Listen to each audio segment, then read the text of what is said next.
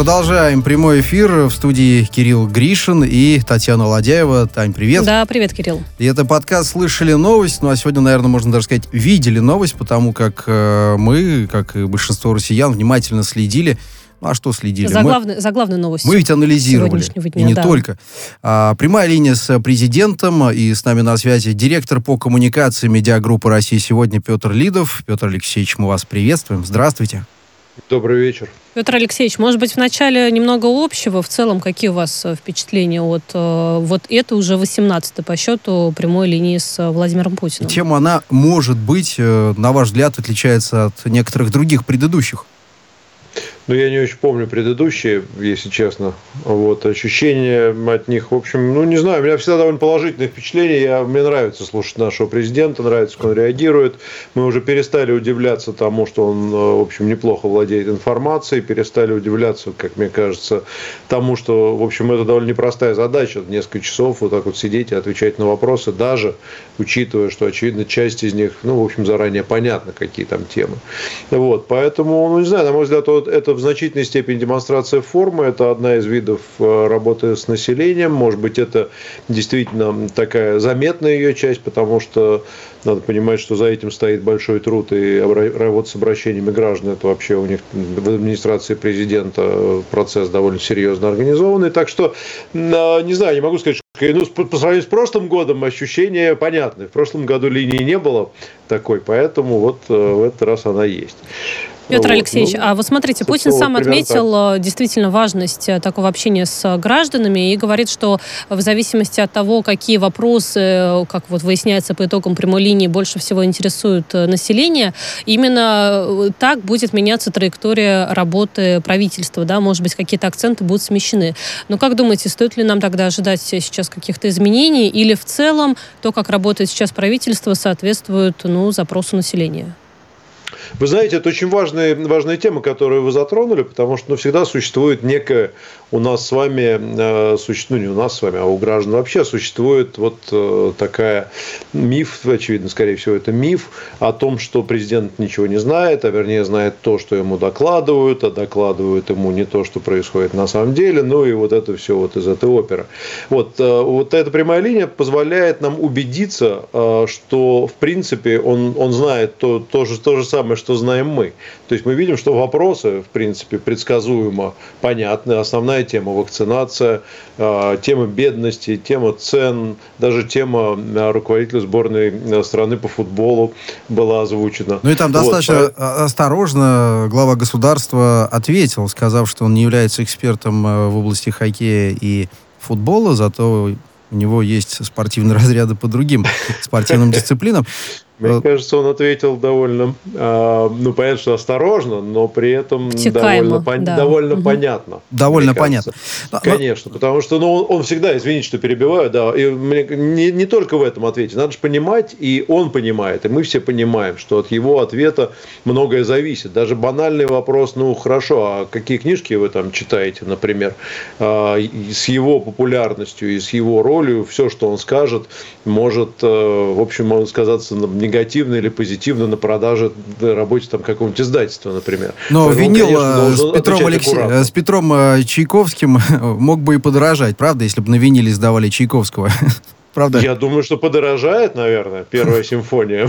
Вот, а также «Война и мир». Нет, ну все правильно, он говорит, «Колобок», вот, наверное, сейчас начнут чиновники активно покупать и демонстративно класть на стол. Я думаю, даже где-то на первых страницах личных, э, соответственно, сайтов и всего прочего будут э, Можно, да-да-да, или какие-то цитаты, может быть, на совещаниях из «Колобка». Вот, э, ну, есть, есть над чем поработать. Нет, ну, если серьезно, конечно, он профессионально говорит обтекаемо. Он не может сказать, ну, увольте там или, или оставьте того или иного тренера, если говорить о футболе. Во-первых, потому что он формально не является главой федерации, и вообще формально это организация независимая от государства. Вот. Но он прозвучало слово кадровые перестановки или кадровые решения. И я думаю, что сейчас они там все начали думать. Все верно, да. Петр Алексеевич, а э, все-таки вот э, начало, да, пресс-конференции, э, пресс прямой линии, прямой пресс-конференция, пресс-конференция. Прямая привыкли, линия. Привыкли. Прямая линия. Да. В любом случае, да. общение с народом, да. Э, журналисты же тоже часть народа. А, смотрите, э, Лучше. сразу же ведущие сказали, спасибо, а, о хакерских атаках сказали, дидос-атаки идут и так далее. А потом мы э, в ходе прямой линии заметили, что не везде связь на местах, что называется, была хорошей. А, и это, ну, не то чтобы э, помешало как-то там донести мысль, но какой-то отпечаток все-таки наложило. Вы что думаете по этому поводу? Откуда хакерские атаки? Кому это было выгодно, если это все-таки хакерские атаки? Ну, смотрите, там масса, может быть, вариантов. Могут быть хакерские атаки. Вообще часто хакерскими атаками объясняют какие-нибудь сбои. А, не хочется никого здесь обвинять. Э, я думаю, что тот, кто обеспечивал связь, это, я так предполагаю, что это Ростелеком, они там разберутся, в чем проблема. Вы знаете, на мой взгляд, вот эти вот сбои технические, они придали а, элемент какой-то живости. Но мы все, когда общаемся по вот всяким э, значит, средствам связи, скайпом, зумом и так далее, ну, всегда без сбоев-то не обходится. И мне кажется, что вот эти сбои, они показали, что все на самом деле по-настоящему. И как президент, вот, например, вслушивался, когда сотрудники, там, по-моему, службы э, спасения или пожарные, не, не очень понял, кто это был, вот они, у них сбивалось, но было понятно, и вот он вслушивался, пытался уловить. Не знаю, на мой взгляд, с точки зрения драматургии, это придало такого э, жизненности такой, придало. И немного нерва, здесь. да, такого, что, да? Вот, ну, а... немножко, да, но я проблемы не вижу, если честно, были ли это DDoS-атаки, ну, скорее всего, нет. Сбои в связи – это обычное дело. Я просто долго работал в компании Мегафон, которая занимается связью. Мы, конечно, все хотим, чтобы все было безукоризненно и безупречно, но жизнь есть жизнь, ничего страшного. Петр Алексеевич, Владимир Путин э, раскрыл секрет, э, какой прививкой он э, привился. Это спутник Ви. И он, вот как мне показалось, он ведь всячески пытался сделать акцент на том, что не хочет выделять тот или иной российский препарат. Однако, вот тоже чисто мое субъективное мнение, мне показалось, что во время беседы с ведущими с прямой линии все равно как-то делался акцент, что вот теперь все пойдут прививаться спутником. То есть вот эта вот конкуренция, она все-таки появилась. Вы согласны или нет? Ну, она и была, потому что э, обсуждений-то много было, где какая вакцина лучше. Я думаю, что э, играет, наверное, роль еще э, мощность производственная, то есть с какой вакцины больше. И то, что он назвал спутник, очевидно, в рамках ситуации, когда в стране действительно ведется, прикладываются очень большие усилия, чтобы люди вакцинировались, направлять их в сторону той вакцины, которой мало – ну, просто не хватает на всех, было бы неправильно. Вот, мне кажется, он, я, я могу так, я, мне кажется, что он исходили в основном из этого. То, что да, спутника много, его достаточно произведено, он проверен, он качественный, по нему нет вопросов, он надежный, давайте туда. Вот мне, мне кажется, что в этом был, был смысл того, что он озвучил препарат. Коллеги, а вот, собственно, материалы с э, прямой линии, они э, живейшим образом перекликаются с тем, что происходит на местах. Э, я имею в виду вакцинацию, QR-коды, и вот, в частности, Ямало-Ненецкий автономный округ э, стал еще одним регионом России, который вел ограничения для непривитых граждан. И говорят, они еще строже, чем вот на Кубани. Без QR-кода о прививке или ПЦР-теста в регион вообще не пустят никого. Но понятно, а, Кубань — это туристический регион, да, ну, Ямало-Ненецкий да. — это, в общем-то, деловой, да, нефтяной э, по большому счету, э, регион. А как вы считаете, насколько это показательно, что вот теперь вот э, и регионы э, что называется, в Сибири, да, на, э, на западе Сибири, э, включаются в эту историю? Ну, мне, мне кажется, это нормально. Мне кажется, там это не вызовет какого-то большого количества вопросов. Что касается Краснодарского края, это регион уникальный в нашей стране. Это действительно регион, куда летом устремляется, ну, если не полстраны, то как минимум четверть. Вот, на машинах из близлежащих регионов со всего юга России. И, конечно, допустить там взрыв эпидемии, это просто было бы, ну, это был бы, не знаю, на мой взгляд, верх безответственности. Потому что никакие больницы Краснодарского края при всей там организации организации, они не справятся. И более того, если там что-то произойдет, надо понимать, что те граждане, которые приехали в количестве несколько, несколько миллионов или несколько, даже, может быть, десят, несколько миллионов, скорее, человек, а, они все же разъезжаются потом. И в этом еще опасность. Э, в этом смысле их сравнивать, мне кажется, не очень корректно, потому что я, я к тому, что Краснодарский край, он уникальный, там отдельная ситуация, на него надо смотреть отдельно, так же, как на Москву и на Питер.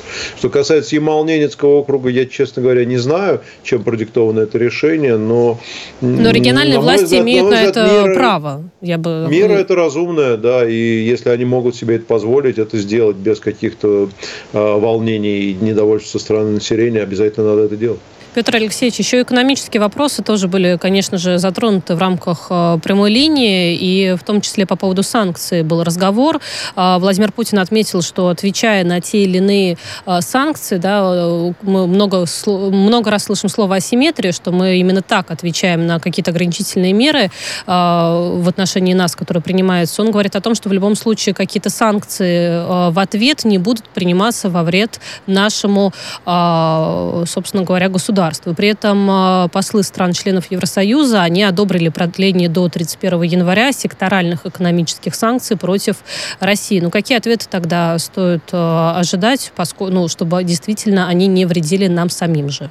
Как вы думаете? Ну, вы, вы знаете, ответы могут носить исключительно политический характер. Мы, ну, объективно, в экономической ситуации мы находимся в неравных условиях Э, со странами Европейского Союза. Именно поэтому они санкции, собственно, и вводят. Они вводят санкции против стран, которые ну, от них в какой-то степени зависимы, как они считают. Вот, на мой взгляд, э, многие европейские санкции оказались нам полезны. Вот, надо учиться жить в условиях, э, ну, скажем так, если не изоляции, то частичной изоляции. Это, это наверное, нехорошо с точки зрения вот, всеобщего добра, но с точки зрения развития собственных, собственной экономики это прекрасно. А, посмотреть на сельское хозяйство, посмотреть на другие отрасли. Конечно, санкции это, это штука ну, вредная для экономики, так вот, если совсем уж э, Ну, президент сам отметил, свести. что уже адаптировались, и действительно да, есть но, плюсы. Но, но, но можно адаптироваться, и можно в них найти свои плюсы, и их, безусловно, надо находить, что мы и делаем. Поэтому, ну, да, это реальность, с которой надо жить, э, отвечать чем-то. У нас просто нет таких инструментов, мы не можем ответить тем же. Мы можем, конечно, от чего-то отказаться, но это действительно будет из э, уже ставшей совсем банальной фразы про маму, на зло которой отмораживают уши, но ну, можно прекратить, там, не знаю, поставки газа. Ну, тогда все просто покрутят пальцем у виска, и к тому же этого никто не хочет. Это деньги, и это э, значительная часть нашей экономики. Вот, поэтому, конечно, такие mm-hmm. решения принимать не надо, и в этом правительство и президент абсолютно правы. В этом есть, конечно же, логика, но и, э, как по мне, то едва ли можно называть э, логичным, э, как по мне, очередное анонсированное решение по санкциям а, секторальным санкциям э, вот э, послы стран, членов ЕС одобрили до 31 января. Вот новость ну, пришла да, вот сегодня. то, что я озвучила. То, и, что... и, и лично вот мне кажется, да, прости, Тань, а, я о том, что, ну, ну, ну что нового-то, да, что нового? Уже вдоль и поперек, если хотели что бы, да, придумано? обложили все, да. Другое дело, что, насколько я помню очень прекрасно, что двигатели РД-180 так и не входят э, в санкции, да. Титан, который производит в СМПО Ависма, тоже не входит. А когда начинаются проблемы у ВСМПО Ависма, то и акции Боинга, и Airbus, да, чувствуют это на себе. А, ну, ну что тогда лукавить? Ну, э, получается, Не, это все, что называется, из разряда э, бюрократические какие-то закорючки? Вы знаете, я бы не переживал на этот счет, вот с такой, если взять какую-нибудь историческую ретроспективу, любую можно придумать э, срок, не знаю, сто лет, например, возьмите сто лет. Вот на протяжении ста лет мы практически все время, за исключением, может быть, там, 10 лет, находились под санкциями, постоянно. Если, можно, кстати, раньше с Первой мировой войны там вспомнить, что там с санкциями было. Но смотрите, сначала мы, мы были непризнанным государством э, советским, начиная с 1917 года по середину 30-х, большинством промышленно развитых стран. При этом мы добились высочайших в мировой истории темпов роста экономики э, на протяжении там, 20 лет, даже с учетом Великой Отечественной войны. Вот. И, собственно, дальше тот застой, который возник в Советском Союзе, он был тоже на фоне санкций санкций постоянных, и трубы там, и чего хочешь, и газопроводы не давали строить. В общем, очень ситуация похожая на сегодняшнюю. Вот. Ну и причинами, так сказать, проблем экономические, конечно, были не санкции, а неспособность э, в этой ситуации э, запустить собственный экономический рост. Ну, сейчас я надеюсь, что получится. И главный, наверное, э, вопрос к правительству и к президенту в том, как обеспечивать этот экономический рост санкциями или без санкций. Понятно, что одно хорошо, что на санкции валить никто не будет. Вот, это, это приятно. Разумеется. Еще одна большая история, которая нашла отражение в словах Владимира Путина в ходе прямой линии, это Украина. Владимир Путин заявил, что не отказывается от встречи с президентом Украины Владимиром Зеленским, но надо понять, о чем говорить. По словам Путина, Зеленский отдал Украину под полное внешнее управление. И еще одно заявление, вот, на которое уже пришла реакция из Киева. Путин э, вновь заявил, что считает украинцев и русским одним народом. При этом а, глава российского государства отметил, что украинское руководство, в отличие от народа, является недружественным России. Ну и по поводу ответа, что Киев э, сказал, глава МИД Украины Дмитрий Кулеба уже сказал о том, что э, украинцы и русские это два совершенно разных э, народа, хотя абсолютно противоположную точку зрения, э, противоположной точки зрения придерживается наш президент. Э, украинцы и русские два разных народа. Цитата: "Мы могли бы жить в духе добрососедства, но в 2014 году Россия напала на Украину и отобрала кусок территории. В общем, абсолютно недружелюбный ответ поступил от Украины. Но другого-то, в общем-то, и не ожидали, правда? Ну, в какой-то степени, ну, я думаю, что да. Конечно, все очевидно. Мне кажется, здесь ничего нового тоже не произошло. Он повторил то, что повторял неоднократно. Они ответили так, как должны были ответить. Собственно, что тут такого? Ну да. Слушайте, ну вот по поводу разных народов и всего прочего, да, вымарывание русского языка на Украине, оно продолжается всеми доступными способами, там, по всем линиям и так далее. А я вот накануне обратил внимание, э, когда играли на Евро сборная Украины и сборная Швеции, что говорил Андрей Шевченко, главный тренер сборной Украины? На каком языке он мотивировал своих подопечных. Да, вот вам и ответ на самом деле. Где русский язык и его статус? Да, это правда. Но это еще один повод считать нас одним, одним народом. Вот действительно. А, на наличие общего языка и его роль. Ну и не Конечно. забывать общую историю, мне кажется, здесь очень важно. А, к ну, сожалению, там на примере того же футбола мы уже знаем случаи, когда ну, э, происходят э, разные искажения каких-то исторических фактов и вообще понимание того, э, что происходило, в частности, во время Великой Отечественной войны. Ну а как думаете, встреча я, Зеленского... Вы знаете, можно да, я про, про, да, очень, про один народ очень быстро? Вы знаете, вот мы все время говорим о прошлом, истории и так далее, это все очень важно, но мне всегда хочется каждый раз думать о будущем. И вы знаете, я очень верю, может быть, или и думаю, что когда Владимир Владимирович говорит, что мы, украинцы, это один народ, он говорит о будущем. Ну, это, а вот по поводу будущего тогда, как думаете, встреча с Зеленским, э, она все-таки состоится или нет? И или она не нужна? Да, по-моему, она может и состоится, а может и нет, но она не важна не важна. Ну, потому что вы сказали, и потому что было озвучено. А что Зеленский? Кто Я думаю, что про Зеленский должен поменять э, те темы, которые он хочет обсуждать с э, Владимиром Путиным, а не только конфликт э, на территории Донбасса. И понимать, что ну, он... не только это надо обсуждать с Россией. Вы знаете, он заложник э, собственной политической повестки. А о чем будет? Конфликт на Донбассе с ним отказываются обсуждать, предлагают обсуждать с ЛНР и ДНР. А, что он будет? Возврат Крыма? Ну, смешно. А что им обсуждать-то? Ничего нету. Обсуждать можно, наверное, будет с другим лидером Украины а, будущее единого русского украинского народа. А такая фигура есть на Украине сейчас, вот, которая просматривается? Который просматривается, ну, не знаю, наверное, сейчас ярко просматривается Медведчук, вот, но вполне возможно, что есть фигура, которую мы не знаем, она же всегда находится. Мне кажется, дело не в фигуре, а дело в том, чтобы Политика были, была другой. были предпосылки для этого. А предпосылка, предпосылки для этого сложатся, когда Россия начнет демонстрировать вот тот самый э, экономический рост, о котором мы с вами только что поговорили. Совершенно верно. И еще одна э, заметная история, я уже о коммуникациях, о соцсетях, в том числе и зарубежных. Владимир Путин заявил, что Россия не планирует блокировать зарубежные соцсети, но в отношениях с ними есть проблемы. Некоторые платформы, говорит президент в ответ на требование соблюдать российские законы, цитату, посылают подальше. И для таких случаев у властей есть инструменты воздействия. Как вам этот разрез проблематики? Да, мы сразу помним историю с Твиттером, э, вот э, такое заметное торможение и всего прочего. Но... И до сих пор, до сих пор Роскомнадзор говорит, что э, далеко не весь запрещенный контент удален и, в принципе, не спешат удалять. Да, как вам вообще, в принципе, реакция российского государства на вот эти вот вызовы? Ну, смотрите, мне кажется, что э, реакция медленная.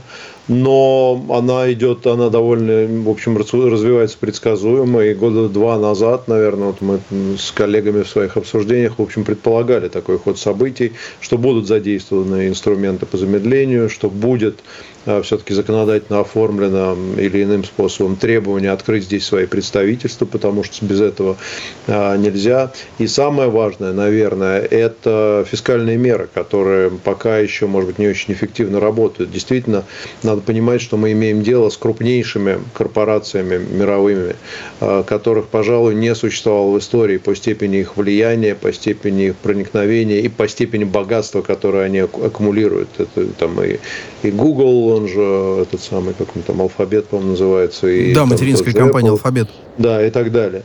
Вот, то есть надо понимать, что это огромные, огромные транснациональные монстры. И в отличие от производителей, ну, скажем, там, не знаю, какой-нибудь Кока-Колы, производителей потребительских товаров, они не просто имеют возможность э, продавать свой товар и зарабатывать деньги, они могут влиять на информационную повестку, контролировать. Мы 70% видео, на которые смотрят на YouTube все жители планеты, 70% смотрят по рекомендациям YouTube. То есть YouTube говорит людям, что им интересно 70%.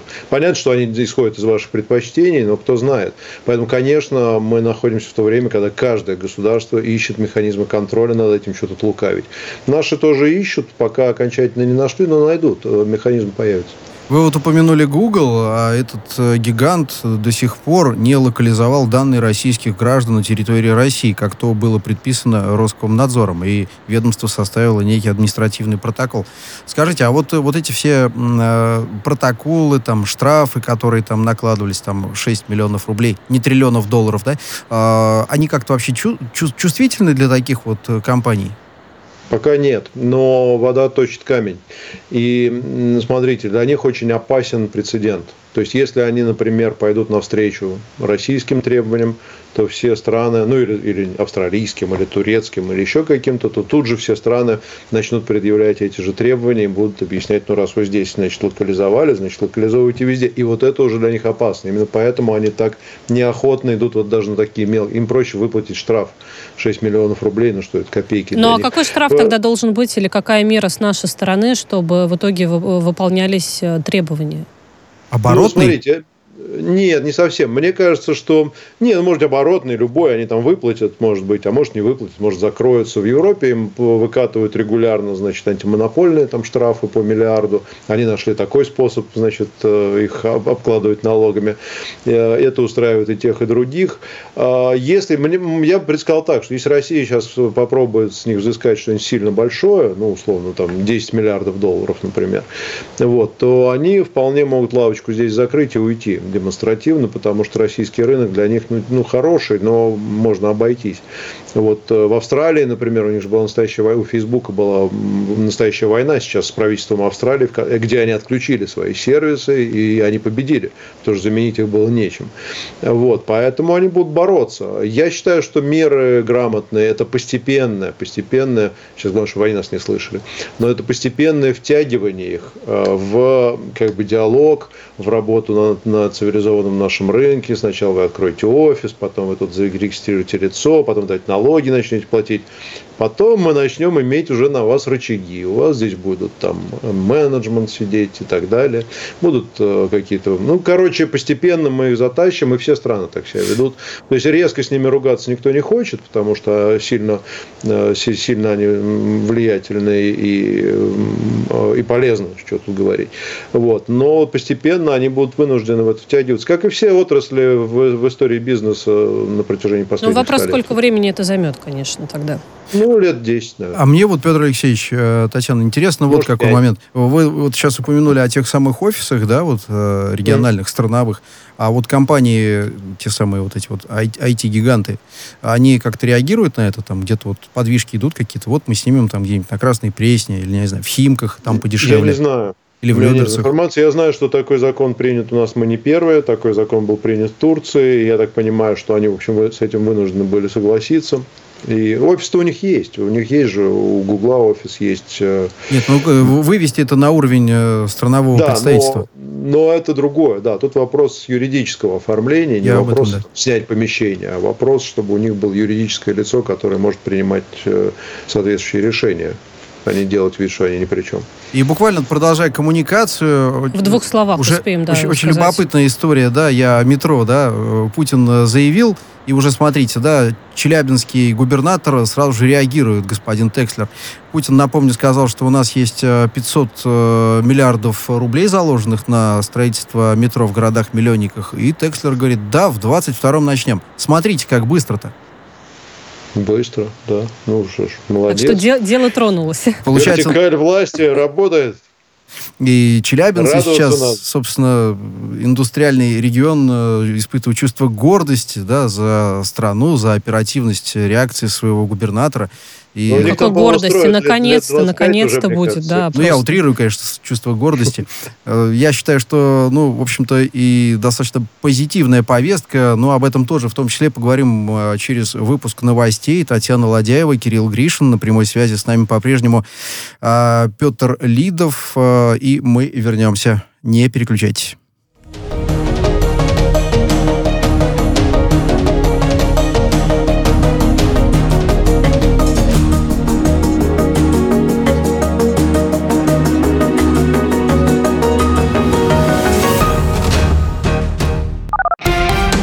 Радио «Спутник». Новости. Здравствуйте. В студии Михаил Васильев. Зарубежные соцсети в России блокировать пока не планируют, но проблема в том, что они не выполняют местные законы, заявил Владимир Путин во время прямой линии.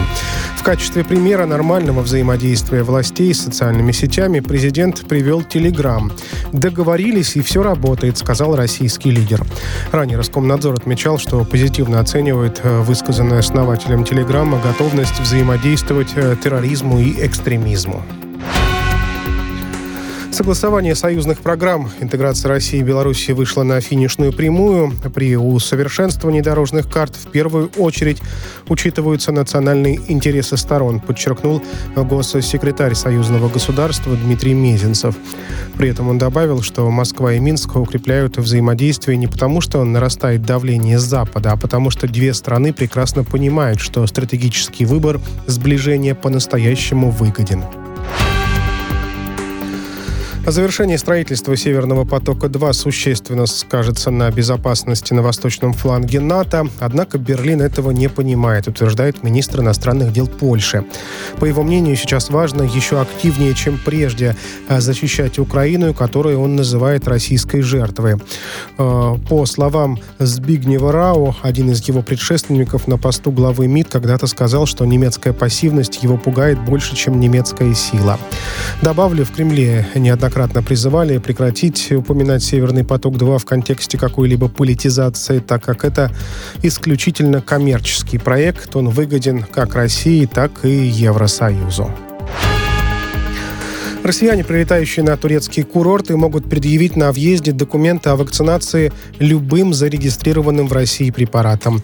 Те, кто не прошел иммунизацию, должны иметь при себе свежий ПЦР-тест, рассказал министр иностранных дел Турции Мевлют Чавушаглу на совместной пресс-конференции с российским коллегой по итогам их переговоров в Анталии. Авиасообщение между двумя странами было закрыто с 15 апреля из-за неблагоприятной эпидобстановки в республике. С 22 июня Москва с сняла все ограничения. Более двух миллиардов долларов собирается потратить фонд Билла Гейтса на гендерное равенство. Деньги, в частности, пойдут на помощь женщинам в получении профессиональной подготовки и устройстве на работу в сферах здравоохранения, права и экономики, пояснила супруга основателя Microsoft. Ранее Билл и Мелинда Гейтс объявили о решении расторгнуть брак.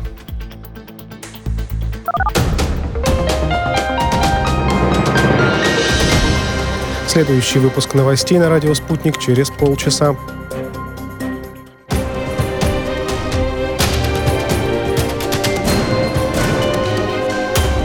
Радио «Спутник». Говорим то, о чем другие молчат. Вчера по телеку видела. Мне тут по телефону сказали. В соцсетях только обсуждают, что... Так десятки раз каждый день. В эфире «Радио Спутник». Всегда правильный ответ на вопрос. Слышали новость? Продолжаем знакомить вас с самым важным. Татьяна Ладяева Кирилл Гришин в эфирной студии. Все верно, это подкаст «Слышали новость». Директор по коммуникации медиагруппы России сегодня Петр Лидов по-прежнему с нами на связи. Петр Алексеевич, еще раз здравствуйте. Здравствуйте. А вы вот эту новость э, слушали или смотрели, что называется, сегодня? Вот ту самую большую, самую большую. Какую, про Мелинду и Билла Гейтс, которые расторгли брак? Нет, что вы, про прямую линию. Которые сейчас в новостях. Нет, я шучу, шучу. Я сейчас просто у вас в новостях прозвучало, вот я начал думать, что же не, Сколько получит Мелинда, да, опять же, вот это все? Да нет, не в этом дело. Ну, вроде люди, люди уже в возрасте, прожили жизнь, отдали миллиарды на благотворительность, фонд создали. Как бы у них все, вот, ну, кажется, жестоко общего уже вот такого, помимо личных отношений, уже больше связывают. И вот как-то они все-таки сели, сказали, все, дальше каждый сам. Не и знаю. все же другая более важная новость сегодняшнего Давайте, дня, какая? да, это прямая линия с э, Владимиром э, Путиным. Так вы смотрели или слушали? Я смотрел, смотрел. Значит, ну, подкаст смотрели новость сейчас фрагментарно. Ладно, а вот э, что касается будущего, Владимир Путин ближе к финалу прямой линии как раз вот и описал образ России для передачи страны будущему поколению будущее человечества связано с генетикой, биологией, всем тем, что находится на стыке дисциплин. Путин также обратил внимание слушателей и аудитории в целом, что у России есть колоссальные конкурентные преимущества. Вопрос-то в том, как их развивать? Достаточно ли э, рычагов у государства, компетенций? Финансов-то, я думаю, достаточно. Про 600 миллиардов долларов э, глава государства сообщил, ведь не просто так. Слушайте, ну мне, мне кажется, что дело не в финансах. И э, то, что люди, конечно, очень важны, что это главный потенциал и главный ресурс, это понятно. Вопрос, как сделать так, чтобы наша страна действительно вышла. Вот я, я экономист по образованию, конечно, считаю, что нужно находить э, решение по э, увеличению, радикальному увеличению темпов роста нашей экономики. На мой взгляд, возможности у нас такие есть. Более того, мир вроде как выходит из пандемии, намечается, ну все предсказывают, глобальный экономический рост, и нам надо сделать так, чтобы мы из него не выпали, но прежде всего за счет собственных ресурсов. В принципе, многие вещи, стартовые такие позиции, они создаются, и они создаются очень грамотно. Это, ну, чтобы не, не, не утруждать э, зрителей там, перечислением, это все, что касается инфраструктурных проектов, это очень важно. Создание дорог, создание транспортных артерий, создание собственных э, центров э, производственных кластеров и так далее, и так далее, и так далее. Мы, конечно, преодолеваем там некоторые трудности, но не знаю, хотелось бы какого-то большого скачка. И в этом смысле люди, да, люди это делают. Это делают даже не деньги, это делают люди. Мы сегодня затронули уже тему футбола, так или иначе, и э, есть сразу два инфоповода, даже три, три инфоповода поговорить, э, тоже вернуться к этой тематике. Но если мы говорим про э, прямую э, линию, то Владимир Путин, он выступил за кадровое решение из-за того, что сборная России проиграла э, во время Евро, и при этом... Проиграла больше, чем выиграла. Проиграла так, да? больше, чем выиграла. Не вошла, не вышла из группы. Да, не вышла из группы, не вошла в одну восьмую э, финала. Да, она так выиграла, что, знаете, лучше бы проиграла уже. Слушайте, да, да нет, тут на самом деле во всем виноваты, во всем виноваты датчане. А, пардон, финны, которые зачем-то выиграли у Дании. Дания была супер мотивирована и, в общем, сделала то, что сделала в матче с э, Дзюбой и компанией. Ну, простите, плохому танцору мы все знаем, э, что где мешает.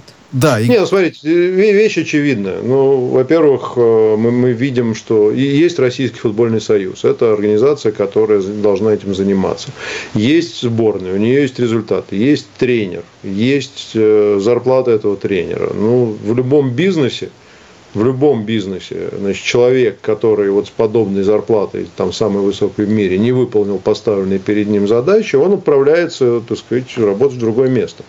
Это, и я думаю, что здесь речь не только в тренере, там отправляются много кто в другое место работать, и это, это вообще никто даже не обижается. Ну, что ж, ну, бывает. Меня, не, мне непонятно, например, другое, почему э, эти люди делают хорошую мину при плохой игре, и вот заседание у них было то есть, технического совета РФС сегодня, это я как болельщик, а не как директор по коммуникациям сейчас, они там решили что признать работу сборной неудовлетворительной, но при этом... И работу Черчесова, и работу Черчесова, главному да. тренеру тренеру. Это как? Они что ждут-то дальше-то? Что будет? Знаете, это вот. как называется? Ну, условно, э, когда там какой-то приговор выносят кому-то, да, там, здесь без аналогии к э, тренеру, это значит расстрелять условно. Так и тут. Работа неудовлетворительна, но тренер остается. У него же, знаете, вот осенью начинаются матчи, отбор к чемпионату мира. У нас там две победы, одна ничья. Вот давайте поможем. А чем поможем? Нет, а у меня такой вопрос. Смотрите, то, что Черчесов и его работа признаны неудовлетворительной, что он остается, было до того, как Владимир Путин высказал свою позицию по поводу необходимости кадровых решений. Вот поэтому, как Это думаете... они поторопились. Вот, вот, может быть, нам надо все-таки... Футбольную близорукость. Видите, даже здесь они не могли подождать два часа. Что за организация? Не ну, могли. Не могли. Но, Что но знаете, там вообще? Появляется инсайд, информация да? у них какая-то была не та. Появляется инсайды, что якобы, мол, э, значит, нынешний главный тренер Казанского Рубина, бывший главный тренер э, российской сборной, э, Слуцкий, может возглавить, ему будет поручено. Но это, в общем-то, товарно-денежные отношения, уже нужно выкупать, платить неустойку Казани, да, там и так далее. Это сложная история. И вообще, в принципе, когда вот мы Слушайте. берем эту историю вообще в очередной раз, а кто? Ну, Симак, хорошо, а Слуцкий? Ну, Семин? Нет, Семину 70 сколько? Три? Ну, мне, мне кажется, что все-таки тут э, дело не в персоне, дело в системе. А вот, э, и система, я думаю, что когда Владимир Владимирович говорил о кадровых решениях, то, наверное, кадровые решения имеют отношение не только вот к фигуре Станислава Салановича Черчесова, а, возможно, как-то и, может быть, пошире. Вот. Но, опять же, это не его прерогатива. Нет, на мой взгляд, это проблема с системой. Ну, посмотрите, что, чем наши футболисты прославились в последнее время. Какими-то яркими победами? Да нет, не особо. У нас вот Кокорин с Мамаевым, там, стулом кого-то, извините, не буду, при даме и при слушателях, ударили. Вот вчера, значит, опять брат Кокорина, опять он, значит, там пошел в ресторан, у него спросили э, справку эту на ковид, он, значит, начал бить официантов, задержали. А, и так далее. Значит, Дзюба со своими, так сказать, видео. Ну и вот это все. Ну да, был нормальный чем славимся, момент да, чем на славимся. чемпионате мира. Но это домашний чемпионат при поддержке зрителей. Там хорошего матча, ну вот так, чтобы мы кого-то на, на морально-волевых порвали. Хороший матч был с Хорватией, и по пенальти сыграли с Испанией. Ну посмотрите, что творят Но это было три года назад. Да, что творят на этом чемпионате венгры, что творят австрийцы, что творят те же украинцы. Понимаете, там сколько воли. Они играют, э, они куда-то бегут, они играют в футбол хотя бы. Венгрия уходят, э, проиграв два матча, или там сколько в ничью там сыграв, но, но при этом они, болельщики свои они играют чужие. чемпионами мира. Конечно. Я вот написал пост про Венгрию хвалебный, попросил всем знакомым венграм переслать от души. Про нашу сборную, ну, как бы, ну, слушайте, в этом дело-то. Вот, вот в чем. Даже не умеете, ну ладно, ничего страшного, но хоть покажите. Можно вот. взять э, рвением, желанием, где-то не хватает ну, мастерства. Наверное, вот. Ладно, я здесь тоже как футбольный болельщик, все-таки чего уж там говорить-то, слежу и переживаю. Всегда было видно и понятно, что не хватает э, конкурентности, да, внутри нашего чемпионата. Ну, кто у нас? Ну, Головин выделяется, но один в поле не воин.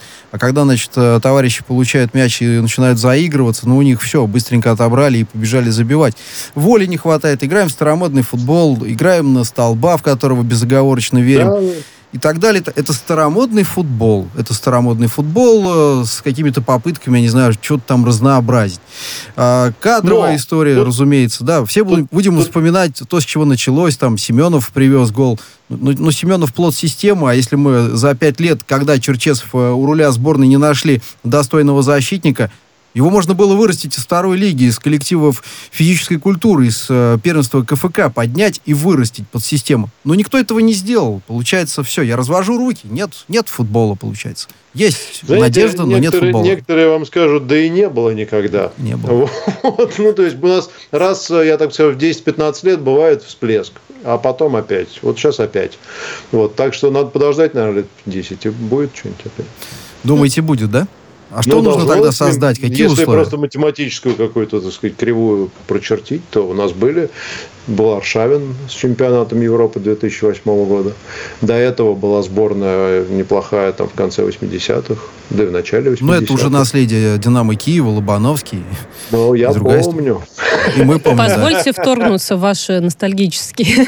Извините. Хотела по поводу Украины поговорить. Вот вы тоже про футбол упомянули и про сборную Украину. Ведь наверняка тоже слышали про ситуацию, когда на матч Украины-Швеция пришел болельщик с нашим российским флагом, и в итоге ему этот порвали футболку, и, по-моему, сам флаг тоже. И мне кажется, это очень хорошо ассоциируется вообще вот с той позицией, которая сегодня случилась, где Владимир Путин говорит о том, что э, э, россияне и украинцы один народ, а на Украине говорят, что ну нет такого, нет такого. Вот, э, мне кажется, очень яркий пример. Ну, яркий, да. Смотрите, ну, во-первых, надо сказать, что парень смелый, конечно, потому что то, что он сделал, это как, я не знаю, с радужным флагом пойти день десантник, день десантника в парк Горького, например. Да, вот. Но он пошел туда, как я видел по видео и с фотографией, он пошел туда с другом украинцем. То есть, видимо, они там где-то вместе живут. Ну, и дружба Лондоне, сильнее быть, политики и спорта была. Да. да. И у меня тоже было много друзей украинцев, и я тоже жил и работал за границей многие годы, и мы вот так же куда-то ходили там, и совершенно не было никаких вопросов. Вот. Мое мнение, что идиоты найдутся везде. А, ну, наверное, Украина в этом смысле, наверное, их больше, чем в России. В России, в принципе, тоже могло что-нибудь подобное произойти, но с меньшей вероятностью. У нас все-таки как спокойнее относится. Более того, многие В общем, скорее всего, это исключение, досадное исключение. Я, Будем... я, я бы не сказал, что это исключение. Я бы сказал, что это гарантированно было. Но, да, гарантированно. Но то есть это гарантированно было, что он там огребет. Но а, были ребята, которые за него заступались и защищали его. И это очень хорошо, да. Петр Алексеевич, спасибо огромное. Директор по коммуникации медиагруппы России сегодня Петр Лидов, Татьяна Ладяева, Кирилл Гришин. До встречи. Радио «Спутник». Новости. Здравствуйте. В студии Михаил Васильев. Зарубежные соцсети в России блокировать пока не планируют, но проблема в том, что они не выполняют местные законы, заявил Владимир Путин во время прямой линии. В качестве примера нормального взаимодействия властей с социальными сетями президент привел Телеграм. «Договорились, и все работает», — сказал российский лидер. Ранее Роскомнадзор отмечал, что позитивно оценивает э, высказанную основателем Телеграма готовность взаимодействовать э, терроризму и экстремизму. Согласование союзных программ интеграции России и Беларуси вышло на финишную прямую. При усовершенствовании дорожных карт в первую очередь учитываются национальные интересы сторон, подчеркнул госсекретарь союзного государства Дмитрий Мезенцев. При этом он добавил, что Москва и Минск укрепляют взаимодействие не потому, что нарастает давление с Запада, а потому что две страны прекрасно понимают, что стратегический выбор сближения по-настоящему выгоден. О завершении строительства «Северного потока-2» существенно скажется на безопасности на восточном фланге НАТО, однако Берлин этого не понимает, утверждает министр иностранных дел Польши. По его мнению, сейчас важно еще активнее, чем прежде, а, защищать Украину, которую он называет российской жертвой. А, по словам Збигнева Рау, один из его предшественников на посту главы МИД когда-то сказал, что немецкая пассивность его пугает больше, чем немецкая сила. Добавлю, в Кремле неоднократно неоднократно призывали прекратить упоминать «Северный поток-2» в контексте какой-либо политизации, так как это исключительно коммерческий проект. Он выгоден как России, так и Евросоюзу. Россияне, прилетающие на турецкие курорты, могут предъявить на въезде документы о вакцинации любым зарегистрированным в России препаратом. Те, кто не прошел иммунизацию, должны иметь при себе свежий ПЦР-тест, рассказал министр иностранных дел Турции Мевлют Чавушаглу на совместной пресс-конференции с российским коллегой по итогам их переговоров в Анталии. Авиасообщение между двумя странами было закрыто с 15 апреля из-за неблагоприятной эпидобстановки в республике. С 22 июня Москва с сняла все ограничения. Более двух миллиардов долларов собирается потратить фонд Билла Гейтса на гендерное равенство. Деньги, в частности, пойдут на помощь женщинам в получении профессиональной подготовки устройстве на работу в сферах здравоохранения, права и экономики, пояснила супруга основателя Microsoft. Ранее Билл и Мелинда Гейтс объявили о решении расторгнуть брак.